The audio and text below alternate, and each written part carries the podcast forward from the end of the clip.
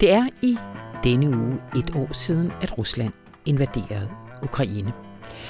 Den 24. februar er jo nok bare en dag som så mange andre for indbyggerne i krigszonen.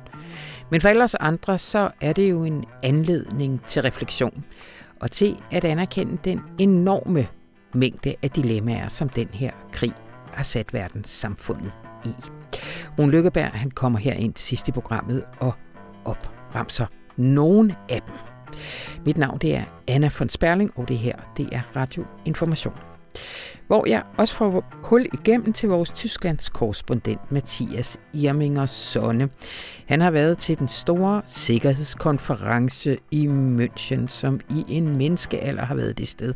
Alle de kloge hoveder og dem, der har besluttet verdens gang, har mødtes og talt om sikkerhedssituationen, og selvfølgelig denne gang primært om Ukraine. Jeg taler med ham om alliancen, men også om, hvordan det går med at få nogle nye lande med i alliancen mod Ruslands Putin. Men allerførst skal vi tale om noget helt andet, nemlig organdonation og den model, vi i Danmark har valgt, og som lige nu bliver udfordret fra flere sider. Rigtig hjertelig velkommen til.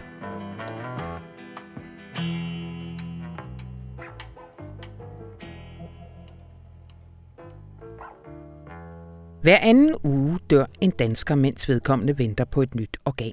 Og det sker til trods for, at der i Danmark er en udbredt opbakning til organdonation.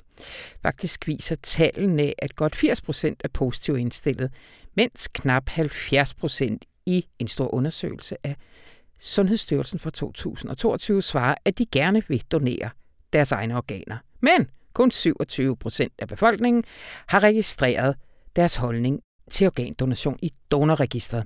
Og velkommen til dig, Louise Drivsund. Tak. Det lyder jo virkelig sært, at der er så stort et misforhold mellem folks holdninger og deres handlinger.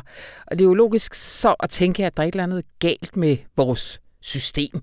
Øh, men kan du ikke lige starte med at fortælle, altså, hvad, hvordan er den danske organdonormodel? Jo, altså den danske organdonormodel, som man så mundret kunne kalde det, er øhm, baseret på logikken om øh, aktivt tilvalg, som det også kaldes. Altså at man selv skal gå ind og sige, aktivt, jeg vil gerne være organdonor for at blive det. Mm-hmm. Øhm, og det den officielle måde, man kan gøre det på, som også er det sted, sundhedsmyndighederne slår op, når der er nogen, der dør på den måde, der det nu skal, døden nu skal indtræffe på, for man kan blive donor, det er ved at registrere det i det her donorregister. Og jeg tror, at det der misforhold kan jo skyldes alle mulige ting, men det er jo hverken en særlig rar ting at tænke på, at man ligger der hjernedød på en intensivafdeling, og ens organer kan komme andre til gavn. Det er jo hele den der dødsangst, vi taler så meget om, vi har mm. herhjemme. Og så kræver det jo også øh, aktiv handling. Altså, der skal noget midt i det ind over. Man skal ind på sundhed.dk, og man skal svare på ubehagelige ting, såsom, altså, hvilke organer må man tage helt ned til, ja. må man tage din hornhinde, og også sådan noget, skal familien have det sidste ord. Og, så det letteste er jo på en eller anden måde at sige, øh, ud af syne, ud af sind, ja. og så bliver man jo bare ikke registreret, okay. som modellen er lige nu, fordi den er baseret på det her aktive tilvalg. Og nu nævnte du lige det her med, om familien skal have noget at sige, fordi øh, det, det er ikke engang sikkert, at selvom at du selv siger, det er okay, de tager min hornhænde, at den så ender med at blive taget. Nej, fordi øh, man kan vælge at krydse af, når man registrerer sig som organdonor, at familien skal have de sidste ord. Øh, for vi har nemlig det, der hedder en blød model for aktivt tilvalg, som det kaldes, når familien er inde over. Og det betyder, at man kan give familien mulighed for at veto ens beslutning. Ja. Øh, det har jeg for eksempel gjort, det kan jeg godt sige her. Ja. Øh, jeg er organdonor, men jeg synes egentlig, at det er meget rart, at, at mine forældre for eksempel, hvis jeg skulle dø ung, kan beslutte, om det er noget, de kan overskue i situationen. Det har jeg så faktisk, uden at spoil for meget artiklen, som vi skal tale om, talt med en øh, donoransvarlig læge, der har udfordret mit syn lidt på. Hun siger, at det værste, man kan gøre, det er at overlade den her ja, beslutning det, til ja, familien. Ja. Det tænker jeg jo netop også er en, er en del af det ansvar, vi har hver især for at gå ind og forholde os til det. Og der kan jeg sige, det har jeg ikke gjort. Nej. Men det kan være, at jeg gør efter det her. Øh, det er nemlig ikke at lægge det store spørgsmål over på, øh, på vores pårørende. Øh, det er så den danske model. Hvad er alternativen?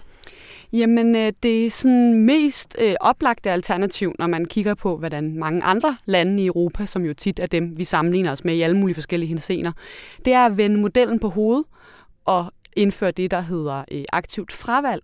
Og her er logikken simpelthen bare, at du er donor til det modsatte af bevist, ja. så at sige. Altså du, øh, du er som udgangspunkt organdonor, men øh, du har selvfølgelig mulighed for at gå ind øh, aktivt og afmelde dig donorregistret, og det der så også tit bliver diskuteret, når man taler den her aktivt fravalgsmodel, det er også sådan en blød model, kunne man kalde det, hvor at familien kan veto beslutningen.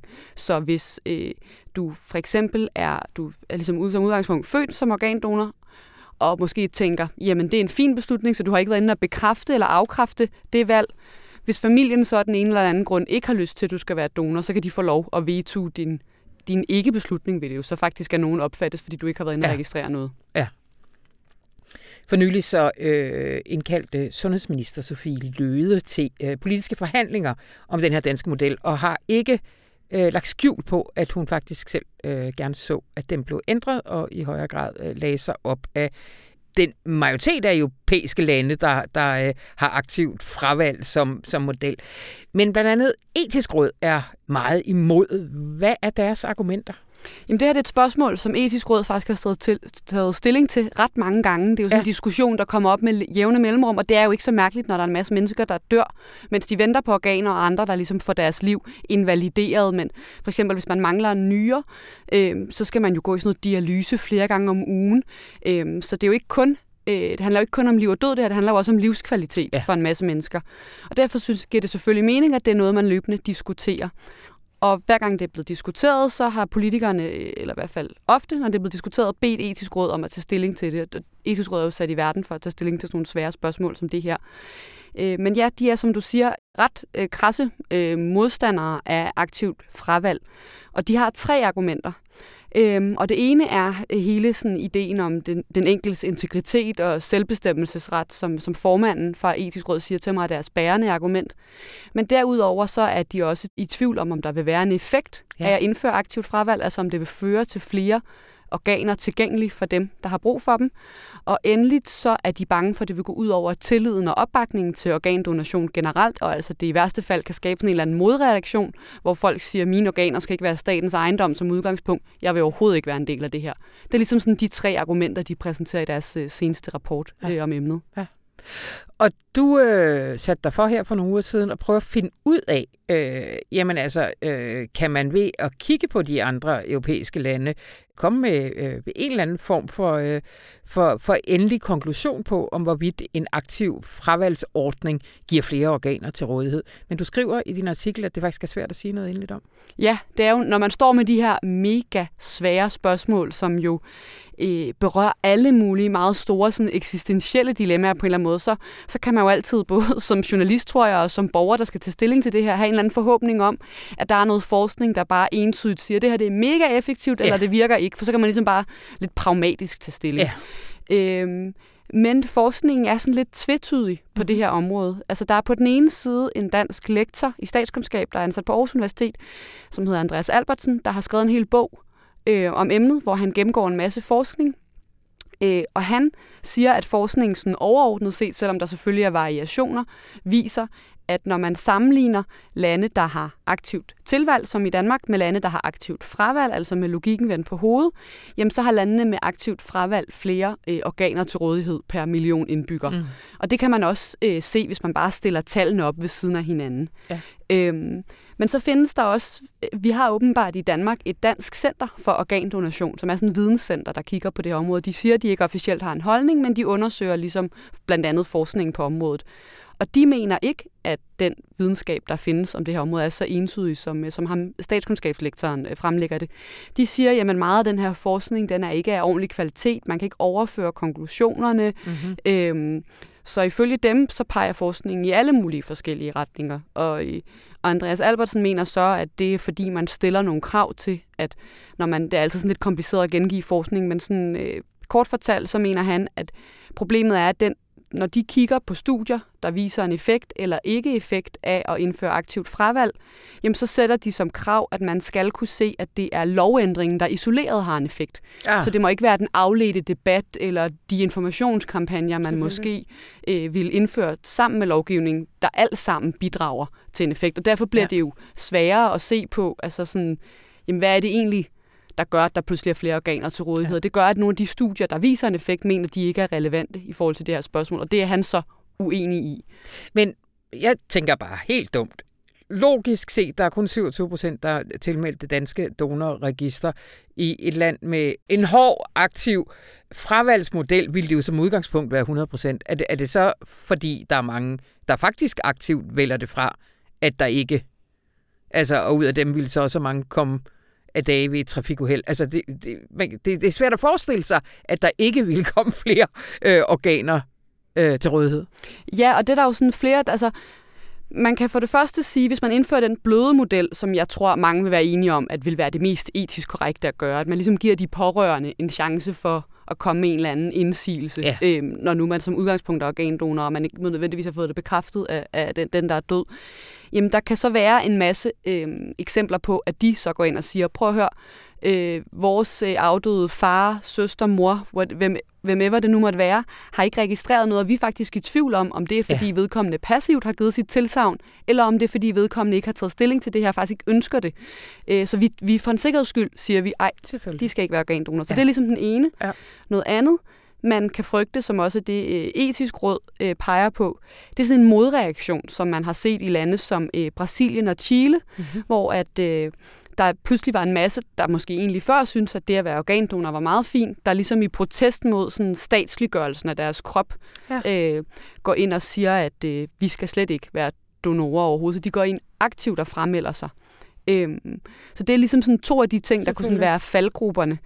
Øh, det ham, Andreas Albertsen, altså ham forskeren fra, fra, fra Aarhus Universitet, der er, er erklæret tilhænger af aktivt fravalg, siger i forhold til Brasilien og Chile for eksempel, er, at man kan måske heller ikke helt sammenligne de lande med Danmark. Der er en lavere grad af tillid til sundhedsvæsenet og til, til regeringen. Øh, og jeg tror at det intuitivt giver det der mening, at jo mindre du stoler på statsapparatet, jo ja. mindre har du lyst til at være organdonor, fordi man skal være sikker på, hvis man melder sig, at ens krop og ens organer bliver behandlet med respekt, og det ikke gavner en eller anden, der har stuk, bestukket en kirurg med nogle mm. penge, men at det ligesom demokratisk bliver fordelt hos dem, der har brug for det. Men jeg kan ikke lade være med at tænke på, øh, du og jeg op til flere gange de seneste par år har siddet her og talt om for eksempel vaccine, at coronavaccinen og de potentielle risici, der var for tilliden til børnevaccineprogrammet, øh, ved at for eksempel overhovedet, altså øh, coronapasset, eller noget, der lugtede af tvang inden for det her. Altså, det er vel hele tiden en sårbar tillidsrelation mellem borgeren og sundhedsvæsenet som vel skal tages alvorligt, at den skal skal værnes om øh, fra politisk side også. Helt klart.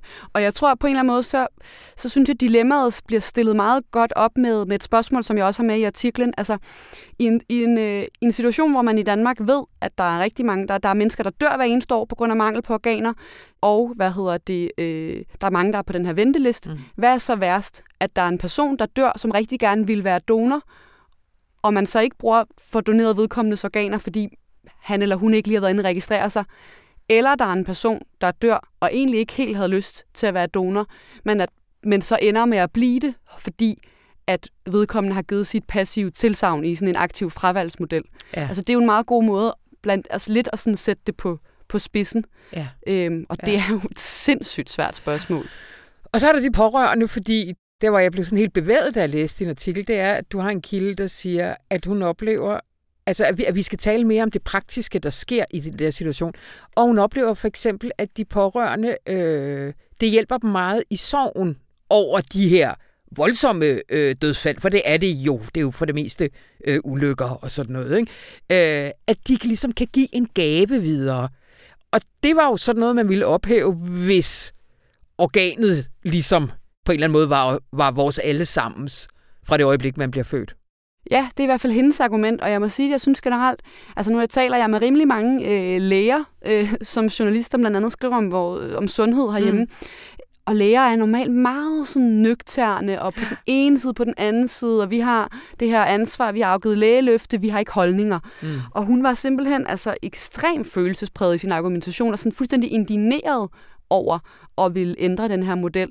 Øhm, og jeg kan ikke lade være med, nu skal jeg selvfølgelig ikke sådan tage stilling til mine kilder, øhm, men det nemmeste er jo også at bringe øh, følelser ind i den her diskussion på den måde. Eller ikke sådan det nemmeste, men det er jo også noget, der måske kan sådan mudre det en lille smule, fordi på, man kan i hvert fald sige, hun repræsenterer jo kun den ene side af spørgsmålet. Det siger hun også selv. Hun forholder sig kun til de patienter, der dør, ja. Øhm, ja. og deres pårørende. Hun sidder ikke i dialyseafdelingen, hun sidder... Man kunne jo også ja. tale med, det sker jo også jævnligt i medierne, faren, der har mistet sin 14-årige datter, fordi hun ikke kunne få et nyt hjerte og ja. er fuldstændig ødelagt.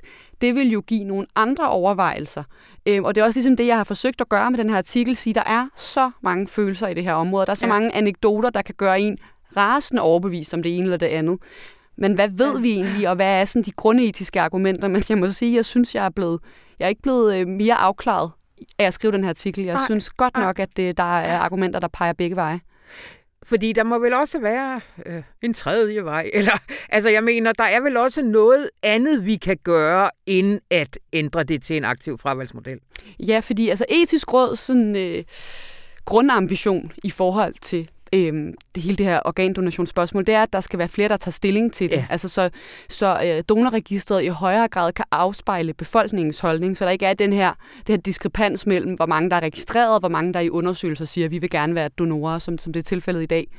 Øhm, og det kan man jo gøre på forskellige måder, men der er faktisk en tredje model, som du siger, øh, der bliver kaldt tvunget valg, hvor man simpelthen tvinger folk til at tage stilling til det her. Ja. Og det er, det er vigtigt lige at sige, det er etisk råd ikke tilhænger af. De mener bare, at man skal sådan notche i højere grad. Men der findes også enkelte eksempler, blandt andet i den amerikanske stat Illinois og i New Zealand, hvor man siger, jamen du skal tage stilling til det her. Hvis du vil have kørekort, eller sådan foregår det i New Zealand.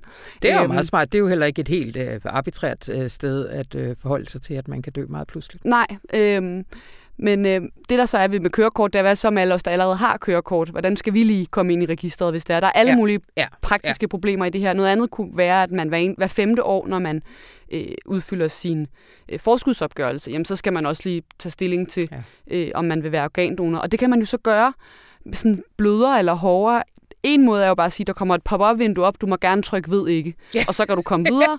Jamen, jeg tænker, hvor mange gange øh, i døgnet min computer minder mig om, der skal opdateres eller et eller andet. Og jeg kan ikke huske, at jeg nogensinde er blevet mindet om, når jeg har logget ind på min borger.dk, at jeg skulle forholde mig til det her spørgsmål. Nej. Det gør man ikke, vel? Nej, det gør Nej. man ikke i dag.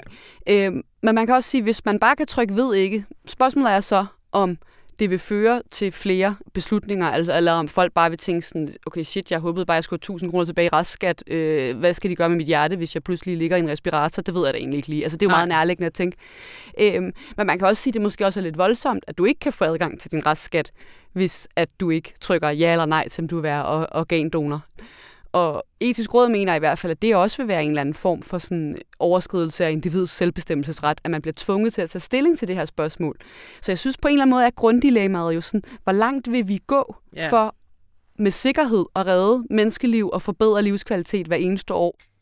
Hvis man dør på en måde, der gør, at man er mulig organdonor, så er det typisk 3-4 organer per person, man ligesom kan hjælpe med. Det er jo helt vildt mange mennesker, men det er jo mega svært, hvor langt man skal ja. gå ind i det, og netop som du siger, hvad vil det have af konsekvenser for tilliden til vores offentlige sundhedsvæsen? For det er meget interessant, det er jo et af etisk råds argumenter, men det er ikke noget, de har evidens for.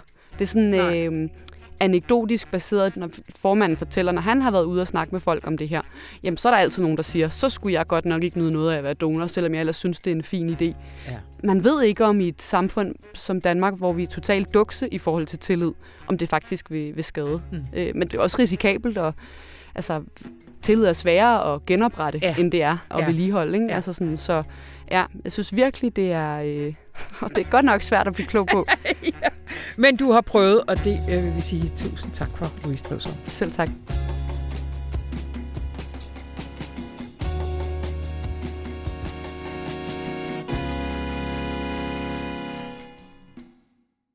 Og velkommen til dig, Mathias Irminger Sonne. Ja, tak igennem fra Berlin og på måske en ikke verdens bedste forbindelse. Det må øh, lytterne leve med. Er det det, man siger? Det må Øh, jo, godt. det må de. Øh, Mathias, du øh, har været til sikkerhedskonference i München i sidste weekend, og der talte man selvfølgelig om alle mulige ting. Men det, jeg har lyst til, at vi taler om, det er, at det jo også var anledning til at tage temperaturen lidt på, øh, på alliancen og på støtten til Ukraine. Kan du ikke starte med at fortælle, hvad, hvad, var det for, hvad er det for en størrelse, sådan en sikkerhedskonference? Jo, altså det er jo en, en relativt øh, omstridt konference, i hvert fald i, i venstreorienterede kredse, til dels også i, i højreorienterede kredse, altså hvor man synes, det er en konference, som går ekstremt meget efter mainstream øh, og efter øh, altså danser efter en transatlantisk øh, pibe, men sådan mere neutralt betragtet, så er det en konference, som faktisk har eksisteret i øh, næsten 60 år, øh, og øh, som godt nok har været, altså haft et stærkt transatlantisk øh, fokus, som selvfølgelig har afspejlet Vesttysklands sikkerhedsinteresser i den kolde krig, og i det hele taget europæiske sikkerhedsinteresser i den kolde krig. Øhm, men som de sidste 20 års tid øh, udviklede sig øh, fra at være den her konference for, for eksperter og virkelig for sikkerhedsnørder til at øh, blive et, ja, hvad kan man sige, nærmest globalt øh, mediefænomen. Øh, og øh, og med, med den tidligere leder, Wolfgang Ischinger hed han, der blev det øh, altså simpelthen altså der blev det afgørende for, for europæiske ledere og alle, der har et eller andet med, med øh, sikkerhed i alle mulige afskygninger øh, at gøre, at komme en tur til München hvert år. Både for selvfølgelig at, at snakke med hinanden, men også for at vise, at jeg var der, øh, og ikke mindst medierne, at jeg var der igen i år. Mm, mm. Og hvem var der så i år? Jamen, der var alle mulige. Der var øh, blandt andet Macron øh, og øh, Anthony Blinken, øh, altså den amerikanske øh, øh, udenrigsminister. Øh, der var Wang Yi, som er øh, den, øh, den øverste øh, kinesiske udenrigspolitiker fra politbyrået i, øh, i Kina. Og så var der selvfølgelig en, altså en lang række andre ministre, blandt også fra, fra øh, Danmark, altså statsministeren blandt andet, øh, og så en djævelens masse sikkerheds øh, think tanks og øh, altså øh, nørder på, øh, på det her område. Øh, og det er altså vel at mærke ikke bare, øh, så forestiller man sig sådan nogle professorer, der ved meget om sikkerhedspolitik, men det har været, det, her, det var ude i alle mulige afkroge af for eksempel fattigdom som sikkerhedsrisiko, eller øh, global opvarmning som sikkerhedsrisiko osv. Mm. Så det er, det er virkelig et, stort arrangement med langt over 100 side events også, og øh, ja, lidt af et gedemarked at øh, bevæge sig på. Ja, men det alt dominerende tema var selvfølgelig øh, krigen i Ukraine, og du skriver sådan et par bullet points i forhold til, hvad der både var ubekvemme sandheder, men, øh, men også erkendelser. Øh, og et af dem var, at Vesten, inklusiv de amerikanske republikanere, faktisk står sammen. Ja, og det kan man sige, det, det var også øh, sådan den, den gode nyhed, eller nyhed var det jo ikke, men øh, mm. den, den analyse, som, øh, som jeg øh, tog med mig fra, øh, fra sikkerhedskonferencen, og hvor jeg tænkte, i hvert fald sådan lejlighedsvis, det skal nok, øh, det skal nok gå det hele. Mm. Øh, Vesten står trods alt sammen. Men ved siden af den analyse øh, og den vidshed, som hele tiden blev øh, slået fast også på hovedscenen fra, øh, fra Frankrigs side, fra øh, ja, republikanerne i USA's side osv., så, så stod der over det hele, øh, altså over hele konferencen stod den her læsning af, at vi øh, faktisk taler om the West against the rest. Mm. Øh, og selvfølgelig, det er meget skåret sat på spidsen, og øh, som, som resultat af, øh, man, man, man kan sige det lidt mere neutralt med uh, European Council of Foreign Relations, de øh, præsenterede en stor rapport dernede, øh, eller det gjorde Ivan Krastev og, og Timothy Garden Ash, sådan helt konkret, og der hed det United West critical rest. Øh, mm. Så altså lidt en, en, en blødere øh, formulering med et, et kritisk, en kritisk restmasse. Og det var også det, vi faktisk oplevede på konferencen. Øh, vi, vi oplevede især en kinesisk øh, delegation, og det gælder både Wang Yi officielt fra scenen, og det gælder også øh, nogle, nogle tænketanksfolk fra Beijing, som, som jeg selv snakkede med, øh, som virkelig er, øh, er, er man kan nærmest sige, at de taler med to tunger. De bliver ved med at betone, at vi vidste ikke, at Rusland øh, ville overfalde Ukraine, før det faktisk skete, og vi har hele tiden fordømt truslen af, af brug af atomvåben og øh, den slags formuleringer, også at vi står på den øh, internationale folkeret. Øh, men når man pirker lidt til dem, øh, så, øh, så vakler den her øh, øh, opbakning altså øh, temmelig meget, og øh, så siger de også, jamen vi står skulder om skulder også med Rusland, og vi kan jo se også, hvordan øh, øh, Kina og også en lang række andre lande, øh, især også Indien jo også har, har købt energi fra Rusland mm. i, øh, i stigende omfang øh, siden, øh, siden krigens udbrud. Mm. Så øh, altså, det var så der, hvor jeg ikke fik så god en mavefornemmelse, når jeg talte med de her lande, eller lyttede også til, øh, til delegerede fra, øh, fra Indonesien, snakkede jeg med en, øh, som jo også er et kæmpestort land øh, mm. med, med stigende global betydning i, i sådan en multipolar verdensorden. Og øh, de, de siger det samme, de holder sig meget i dækning, de, de køber simpelthen ikke øh, vores, skal vi sige, vestlige måde at læse Ukrainekrigen på, som et angreb på en regelbaseret international orden. Nej, øh, de, ser nej. det, de ser det som en interessekrig. Ja. Og det var ellers, altså skriver du det, det udtalte mål for konferencen at invitere de her potentielle allierede fra det globale syd, altså Indien, Indonesien og, og Sydafrika blandt andet. Men, øh, men, men du siger, der var ikke, øh, der blev ikke etableret nogen, øh, nogen nye alliancer der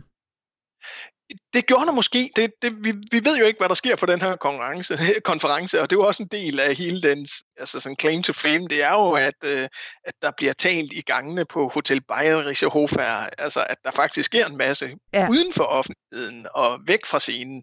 Og der aner vi journalister jo selvfølgelig ikke, hvad, hvad der blev snakket om, og hvilken dialog, øh, der blev, øh, blev sat i gang. Mm. Øh, mm. og jeg nåede selvfølgelig heller ikke at gå til ja, et par procent øh, af de her over 100 øh, øh, side events. Så der kan også være sket en masse ting, som, øh, som jeg ikke har fået med.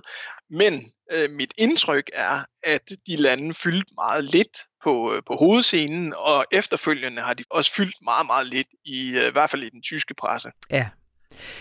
Konferencens helt store forskrækkelse, den kom lørdag aften, og det var da Anthony Blinken, han direkte advarede Kina øh, mod at levere våben til Rusland. Altså, øh, øh hvorfor gjorde han det?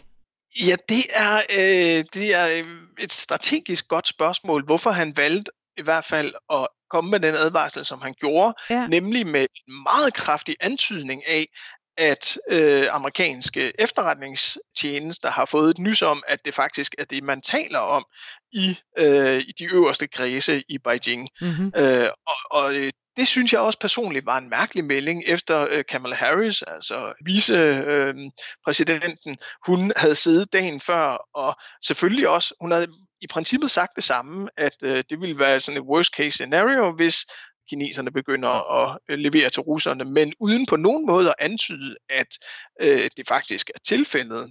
Og der var Blinkens antydning, øh, der, der, der fik jeg også lige lidt koldsved i nakken, altså med, med mm. forestillingen om, at vi sidder med en, en form for øh, stedfortræderkrig midt i Europa mellem de to stadig mere rivaliserende øh, stormagter i verden. Så ja, det var øh, altså det, det var sådan et, et øh, ja, gåsehuds øjeblik ja. øh, øh, lørdag aften, og, øh, og selvfølgelig også det, som der vil være ekstremt meget fokus på øh, øh, de næste dage. Ja. Altså, men, men, men selvom at de her lande øh, ikke indtog hovedscenen, så øh, altså, kan det jo være, at de bliver nødt til at gøre det i højere grad. I hvert fald talte du med, med, med den britiske historiker og Østeuropa-ekspert Timothy Garton, hedder han, øh, Ash, som havde sådan et, øh, et ret øh, hvad skal man sige, klar opfordring til, at vi begynder at orientere os mere imod lande som, som Indien og, og Sydafrika og Tyrkiet. Kan du, ikke lige, kan du ikke lige uddybe det? Jo, altså det er sådan et dobbelt budskab, som han, han egentlig er ude med, fordi han øh, på den ene side øh, holder fast i, at øh, Europa og Vesten har en udstrålingskraft øh, og en normativ kraft, som måske er, er dalende i sin tiltrækningskraft globalt, men trods alt stadigvæk er en efterstræbelsesværdig øh, model, mm-hmm. øh, og også bliver set som sådan i mange lande. Øh, og, og det mener han, at Europa skal bruge øh, meget mere offensivt, end vi gør, men også, at vi skal pinedød tage os sammen, holde mere sammen og forhandle med alle de her gryne stormagter. Øh, og der nævnte han øh, blandt andet også et land som, øh, som Nigeria, som jo har en halv milliard indbyggere mm. formentlig om, øh, om, om 25 år, øh, altså vil være verdens tredje største land. Der kommer jo til at ske nogle utrolig øh, spændende ting i de globale magtforhold, eller et land som Brasilien, et land som Indien, Sydafrika, øh, hvor vi simpelthen bliver nødt til at investere ekstremt meget mere i vores relationer til de her lande. Mm. Øh, der kom jeg til at, at, sådan spørge til det her med det globale syd, øh, fordi der var så meget snak om det i, i optakten til konferencen, og også øh, Højsken, øh, som, som leder konferencen her, blev ved med at tale om det globale syd. Og, og det synes Timothy Garden Ash altså var lidt irriterende at høre på, fordi det var bare sådan en, en neo-kolonial øh, måde at sige dem dernede, øh, mm. at det her det bliver benhårdt arbejde for Europa, fordi nu skal vi faktisk til at tage de her øh, gryne stormagter lige så alvorligt, som de med rette sagde, han tager sig selv. Ja. Yeah. Og det er den nye verdensorden, som, øh, som Europa får meget, meget store udfordringer i. Ja. Mathias Irming og Sonne, det var, hvad vi øh, nåede for øh, denne gang. Tusind tak skal du have. Selv tak.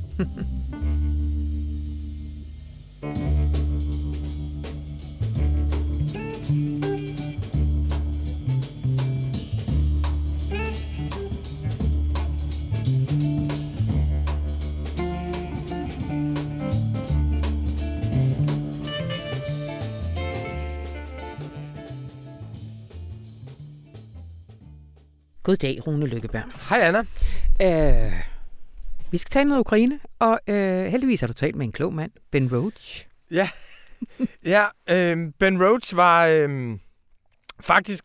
Vi deler jo ikke sladder ud i radioinformation, men vi kan undtale, så det gør vi også nu. Mm-hmm. Ben Rhodes var faktisk ham, der skrev Yes We Can-talen for, for Obama. Aha. Da han var 29, der blev han en del af Obamas kampagne i 2007, og var en af de to, der skrev Yes We Can-talen. Og det der We're the ones we've been waiting for, det var også Ben. Det var, det var, det var, mm. det var Ben Rhodes. Så, og, og ben, hvorfor er det slæder? det, fordi han har siddet og blæret sig på en bar over det? Nej, det er bare sådan lidt, det er sådan lidt celebrity-stof, ikke? ah, okay. det, altså, det, det, er sådan lidt... Øh, nej, det er, ikke, det er ikke fortroligt, men nej, det er sådan okay. lidt... Men det er... Øh, det har jo ikke meget med krigen i Ukraine at gøre, Nej, at, at Ben Rhodes han skrev The Anthem of the Obama Campaign. Men det gjorde han, mm-hmm. og det gjorde han på en vis måde. Øh, men det, der er med Ben Rhodes, der han var den eneste af alle dem, der var med på Obama-kampagnen, som var med i alle otte år hos, hos Obama. Han sad i otte år som hans øh, nationale sikkerhedsrådgiver og taleskriver. Han skrev også den store Cairo-tale i, i 2009. Det interessante, synes jeg, ved Ben Rhodes, det er, at han i de otte år, han var med i Obamas administration, gjorde alt, hvad han kunne for at opretholde og forbedre den amerikansk ledede verdensorden. Det var mm-hmm. ligesom hans mm-hmm. livsindsats, fra han var 31 til han var 39. Så da han kom ud, der skrev han en bog, der hedder The World As It Is, som var sådan et White House memoir. Men, og den var skrevet lidt i chok over, Trump vandt. Men efter det, så, så så han så på verden og tænkte, det er jo ikke bare Trump, der er ond, og det er ikke bare Ruslands skyld, og Kinas skyld. Det er jo os selv, der har smidt den her verden på gulvet. Vi tabte den her verden. Mm-hmm. Og det gjorde vi, mens jeg sad der. Hvad var det, vi gjorde forkert? Og der er det, i, i den der bog, som hedder After the Fall, der kom for halvandet år siden, der er et brutalt, ærligt selvopgør, hvor han siger, det vi skabte, det var en verden, der baserede sig på tre ting. Det ene, det var profit over alt andet. Og han forklarer flere gange i bogen, at det der med, at man sagde, fri handel skulle skabe fred mellem nationerne og sådan noget. Nej, fri handel skulle skabe profit. Ja. Og det er ret hårdt, fordi det var jo et regime, Obama opretholdt. Mm. Han sagde, at finanskrisen var der, hvor vi tabte. Obama gjorde for lidt. Så siger han, det andet er, at USA blev efter 9-11 fuldstændig besat af national sikkerhed. At hele det der med overvågning og kontrol, mistænksomhed, hele det der overvågningsregime, som kineserne har perfektioneret, siger han, det var jo også der forberedte det. Mm, mm. Og så siger han, punkt 3, vi var besat af teknologi. Vi var besat af digital teknologi. Det var med til at få Obama valgt i 2008, og det er alt det, som USA har skabt, der nu vender sig imod dem. Og det, jeg synes, der gør ham så interessant, det er jo, at han ligesom tager et ansvar for det, han selv har været mm. med til, og har smidt hele lortet på gulvet. Og så siger han til mig i interviewet, at det mest sigende for ham ved den her krig i Ukraine, det er, at den dag Rusland invaderede Ukraine for omtrent et år siden, der var Rusland samtidig formand for FN's Sikkerhedsråd. Og det vil sige, det, det fredskabende organ, som blev skabt efter 2. verdenskrig, og som jo holdt under hele den kolde krig, mm. at det var blevet fuldstændig overflødiggjort. Fordi dem, man skulle appellere til, det var selve aggressoren. Og så siger han, at, at det viser, at hele den verden, vi har skabt, er fuldstændig tabt. Den verdensorden er væk. Den er brudt sammen. Og det er den blandt andet, fordi USA selv smed det væk. Og så siger han, hvis du ser på den måde Kina agerer på, hvis du ser på den måde Rusland agerer på, til, til en vis grad også Indien, så siger han, sådan var der ingen af dem, der ville turde agere for 20 år siden. Den her krig havde været utænkelig mm. for 20 mm. år siden, mm. fordi der havde man været bange for USA. Ja. Og han siger, det er rigtigt nok. USA har fantastisk kapacitet, enestående militær styrke, men vi har tabt verden. Og, det der, og uanset hvor godt vi gør det i Ukraine, det her det er alliancens vi, det er ikke mit vi. Mm. Uanset hvor godt vi gør det i Ukraine, så er vi ikke i gang med at skabe en ny verdensorden. Han siger, at i USA, der er der sådan en forestilling om, at sådan en triumferende forestilling om, at vi marcherer mod Moskva, og vi er lige ved at udfordre Putin, og siger, nej, det gør vi ikke. Mm. We're stuck in fucking Mahmoud. Altså, ja. det, det, ja. det, ja. det, ja. det, det, det, det er der, vi er. Og på den måde er det jo også en... På etårsdagen for krigen, der synes jeg, at der er også noget væsentligt, det han siger med, at vi skal ikke bilde os ind, at vi er ved at skabe, genskabe den gamle verden efter det her. Det skal vi ikke bilde os ind. Vi må være ærlige og realistiske og sige, at nu er vi i en verden, hvor Vesten ikke kan undertvinge andre længere, hvor USA ikke kan undertvinge mm. andre længere. Og det lyder jo godt, når man siger det, for sådan nogen som os, der er meget USA-kritiske og anti-imperialistiske og sådan noget. Men, men dekolonialiseringen betyder faktisk også, at det er Modi, der er leder i, i Indien, det er mm. Ramaphosa i, i Sydafrika, det er Xi Jinping i Kina, og de har ikke tænkt sig at lade sig tyrannisere. Nej. Øh, så på den måde er det jo velkommen til en ny og uhyggelig verden. Ja. Rune, vi havde i morges øh, en lang diskussion på, øh, på vores morgenmøder, hvor det jo er der, vi bliver enige om, nej det gør vi ikke, vi behøver ikke blive enige, vi udvælger en skribent til morgendagens leder. Mm-hmm. Og det her, det var jo en af de svære, hvad skriver Dagbladet Information øh, på etårsdagen for en krig, som, øh, som ingen af os jo, hvis vi lige skruer et år tilbage, på det tidspunkt troede, vi sad og var så stok i et år efter. Altså, kan du ikke lige sådan øh, øh rise op de dilemmaer, som... Øh, altså, øh, som en lille bitte brik i det store billede, nemlig Dagbladet Information som en del af den, øh, af den danske opinion omkring den her krig, øh, står overfor, når, øh, når, når sådan en beslutning øh, skal træffes. Hvad, hvad, hvad, hvad skriver vi? Hmm. Ja, det kan du jo faktisk næsten lige så godt gøre som mig, for det er jo ligesom mødet, der er, der er ja. autoriteten der. Man kan sige, altså, jeg tror, at vi er enige om oppakning til Ukraine, og Ukraine skal forblive en, en, en, en suveræn stat, og Putins invasion må ikke blive en succes. Er det ikke fair nok at sige, at det er ligesom... Jo. Der er nogle præmisser, hvorudfra vi, øh, vi, vi, vi, vi diskuterer. Og inden for, og på de præmisser, der er der så øh, nogle steder, hvor der er store uenigheder, og en af uenighederne er jo, om skal man søge fredsforhandlinger nu? Er det ligesom fredsforhandlingstid nu? Er krigen i sig selv så stort et onde, at det er et absolut mål at stoppe den? Ja. Eller, øh, og det er et, er det ikke fair at sige, det er jo. et synspunkt, der, der, der findes. Så er der et andet synspunkt, som er, at det her er sådan set, som den tyske udenrigsminister Annalena Baerbock siger, så er det her en krig imod krigen.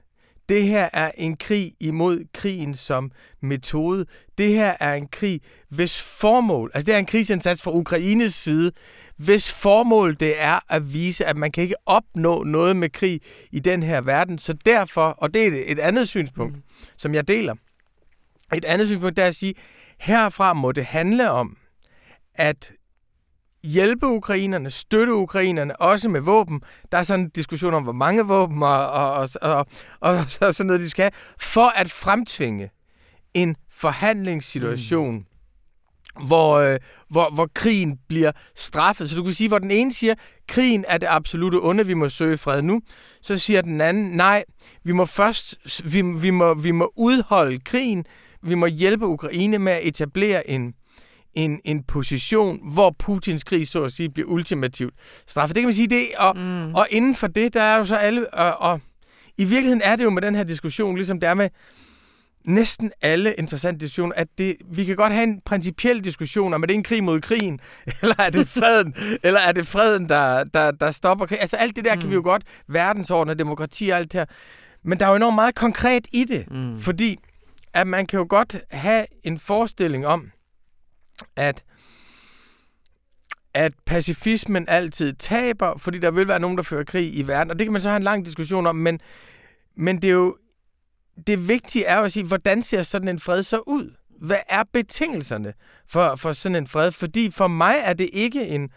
En fred er ikke, at man holder op med at slås. Der er forskel på en fred og en våbenhvile. Og der er forskel på krigens fred og fredens fred. Og, og, og det vil sige, at herhenfor er der jo så også et stort del af, af, af uenighed på dobbelt information, hvor jeg tror, nogen vil mene, at krigen må stoppe med, at Rusland på en eller anden måde skal tvinges til et kompromis, som de også kan se sig selv i. Rusland ja. vil blive ved med at ligge der.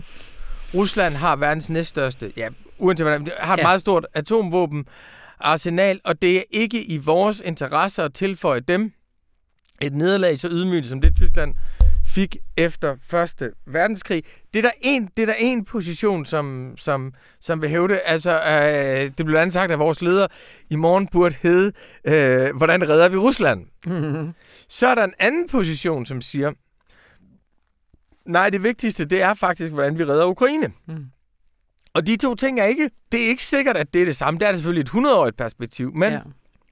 og der er spørgsmålet så, hvis man skal lave en fred på vegne af Ukraine, og det vil jo foregå sådan, som det foregår nu, og som det foregår hele tiden, at udad til siger alle, Ukraine bestemmer alt, de har mandatet, øh, fordi de er i krig. Og så vil der bagom, som vi har talt om tidligere, mm. der vil der så bagom være hele tiden forhandlinger fra Biden, især Biden vil jeg gætte på, som, som og den amerikanske administration, som siger, sådan her bevæger vi os frem imod fred, eller det er vores smertepunkt, vi kan ikke klare det her 10 år længere. Hvad ved jeg? Mm. Hvad, hvad ved jeg? Men spørgsmålet er så der, og hvis man, hvis man ikke siger, hvordan kan vi redde Rusland, hvis man siger, hvordan kan vi redde Ukraine, så for mig er det enormt vanskelige spørgsmål, det er, hvordan garanterer man Ukraines sikkerhed? Mm. Fordi Ukraine er jo blevet garanteret sikkerhed før. Mange gange mm. før. Og Ukraine havde jo atomvåben. Mm. Ukraine havde atomvåben efter den kolde krig. Mm. Så lavede man en aftale i 94, som sagde, hvis I lægger jeres atomvåben ned, venner, så skal vi nok stå for jeres sikkerhed. Mm. De blev garanteret det igen i 2007 og 2008, så de er blevet garanteret deres sikkerhed før, og er blevet svigtet i en grad, så de blev overfaldet af deres, af deres store nabo. Og der kan ikke være nogen fred, i mit perspektiv, hvis ikke man kan sige, at det er en holdbar fred. Mm. At det er en stabil fred. For mig er det der med, at freden er stabil, det er vigtigere, end om de skal forhandle en del af Krim væk, eller sådan mm. noget. Ikke? Så, så på den måde er der mm. også en diskussion, om det er Rusland eller det er Ukraine, og på vis præmisser øh, det er. Og jeg vil sige, at alle positioner har jeg egentlig sympati for. Det er i hvert fald, det er i hvert fald nogen, nogen og så er, der jo, så er der jo en tredje diskussion, øh, som er, øh,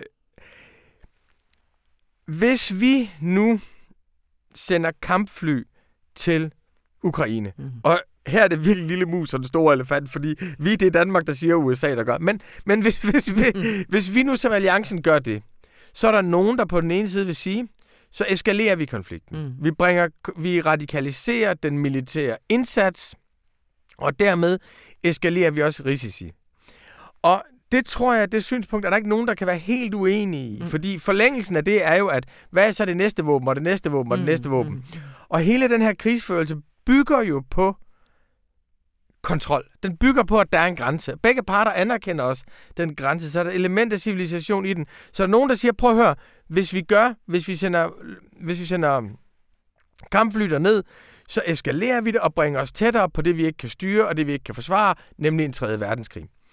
Så er der andre, der vil sige, jamen hvis vi ikke, hvis vi ikke sender, tanks tror jeg, vi er enige om efterhånden, men hvis vi ikke sender kampfly derned, så risikerer vi en situation, hvor Rusland vil vinde de næste måneder, og hvor de vil, og de vil indtage nogle positioner, som er så favorable for dem, så freden for Ukraine bliver fuldstændig uspiselig. Mm. Og, der vil, mm. der, og der vil man sige, jamen den der eskalering med kampfly er faktisk nødvendig for at kunne nå hen et sted, hvor vi kan forhandle en fred. Og den anden position vil sige, jamen det er jo et uendeligt argument. Du kan ja. jo eskalere konflikten til, til maksimum. Er det ikke meget redeligt gjort? Det er meget redeligt. Øh, og så må man læse avisen øh, og se, hvor at, øh, at, at lederen endte med at lægge sig. Rune, jeg kan ikke lade være med at tænke, at der er et ord, du overhovedet ikke har sagt i de 14,35 minutter, vi har talt sammen nu. Og det er sanktionerne, og det er vel noget, der har ændret sig, siden du og jeg sad og talte om Ukraine her sidst. Altså hele diskussionen om det våben, og i hvor høj grad man overhovedet kunne forestille sig, at det rykkede ved noget som helst, har vi vel fået et andet syn for sagen for nu, har vi ikke? Altså, hvad, hvad er det, man siger, det har påvirket russisk BNP 3 procent, eller altså... Ja, man kan sige, det der var vores skepsis, og der kan man jo godt... Det, vi må jo også på årsdagen sige, hvor har vi taget fejl. Ja. Øh, men jeg havde en bekymring for, at de der sanktioner ville gøre det samme ved den russiske befolkning, som de har gjort ved den iranske mm. befolkning. Mm. Og det vil sige, at du tager et land på 140 millioner, smadrer deres pensionsopsparinger, folk, der ikke har haft en chance for at stå op imod Putin, og i hvert fald skulle gøre det med en risiko, ingen af os andre mm. kunne drømme om, at du ville straffe civilbefolkningen, smadre dem, udsulte dem. Og jeg har aldrig troet på, at elendighed var vejen til revolution. Mm. Øhm, og der må man bare sige, sådan er det ikke gået. Og ja. grunden til, at det ikke er gået sådan, det er jo på grund af det, Ben Rhodes siger, det er, at USA's magt i verden er så lille. Mm. Fordi Kina er jo blevet ved med at, at købe øh, olie fra, fra Rusland. Det er vi reelt også, men det er nogle lidt avancerede omveje. Så sanktionerne har ikke udsultet dem. Det er helt groteske er jo, at udsigterne for Ruslands økonomi i 2023 er ikke så dårlige som udsigterne for den britiske økonomi. Nej. Så på den måde har sanktionerne ikke virket, men man skal ikke tage fejl af, at de har virket et andet sted, og det er, at Rusland har ikke haft adgang til vestlig teknologi, og det betyder, at de faktisk ikke kunne reparere, opdatere og udvikle deres våben. Så på en eller anden måde, der må man sige, at det her sanktionsvåben, som man godt kan sige, at vi i det her studium har været meget ambivalent øh, mm. overfor. Fordi jeg tænkte hele tiden, vi rammer de fattige i, i alle lande, og vi, og, vi, og vi svækker ikke krigsmaskinen. Det, der faktisk er sket, det er jo, at man har svækket den russiske krigsmaskine. Det har været svært for dem at udvikle militær teknologi. På den måde må vi jo faktisk sige, at sanktionerne har været en succes. Det er jo ikke fordi, det er jo ikke ud fra en styrkeposition, at Rusland har hentet droner i Iran og hentet militær materiel i, i Nordkorea. Det er faktisk fordi, de ikke har kunnet udvikle mm. deres våben uden vestlig teknologi. Det var, hvad vi nåede for denne gang. Vi kommer helt sikkert og desværre til at tale meget mere om det her. Tusind tak, Rune Lykkeberg. Selv tak.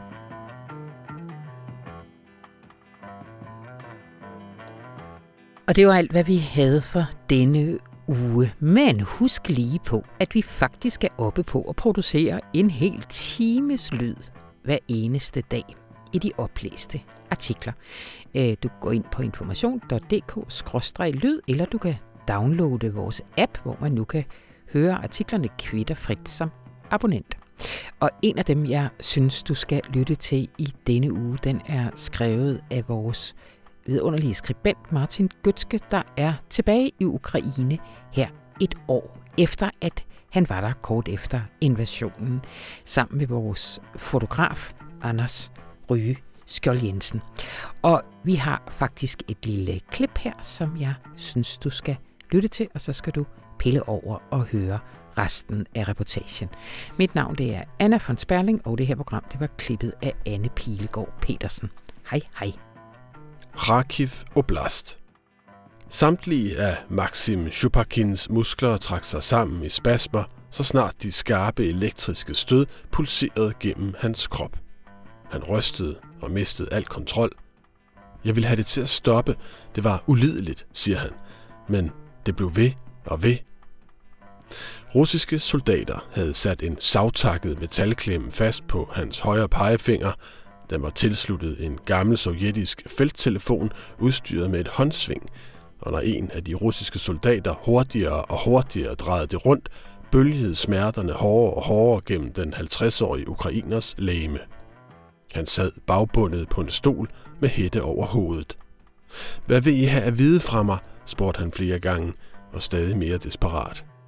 Der måtte jo være et mål med torturen, men de svarede ikke.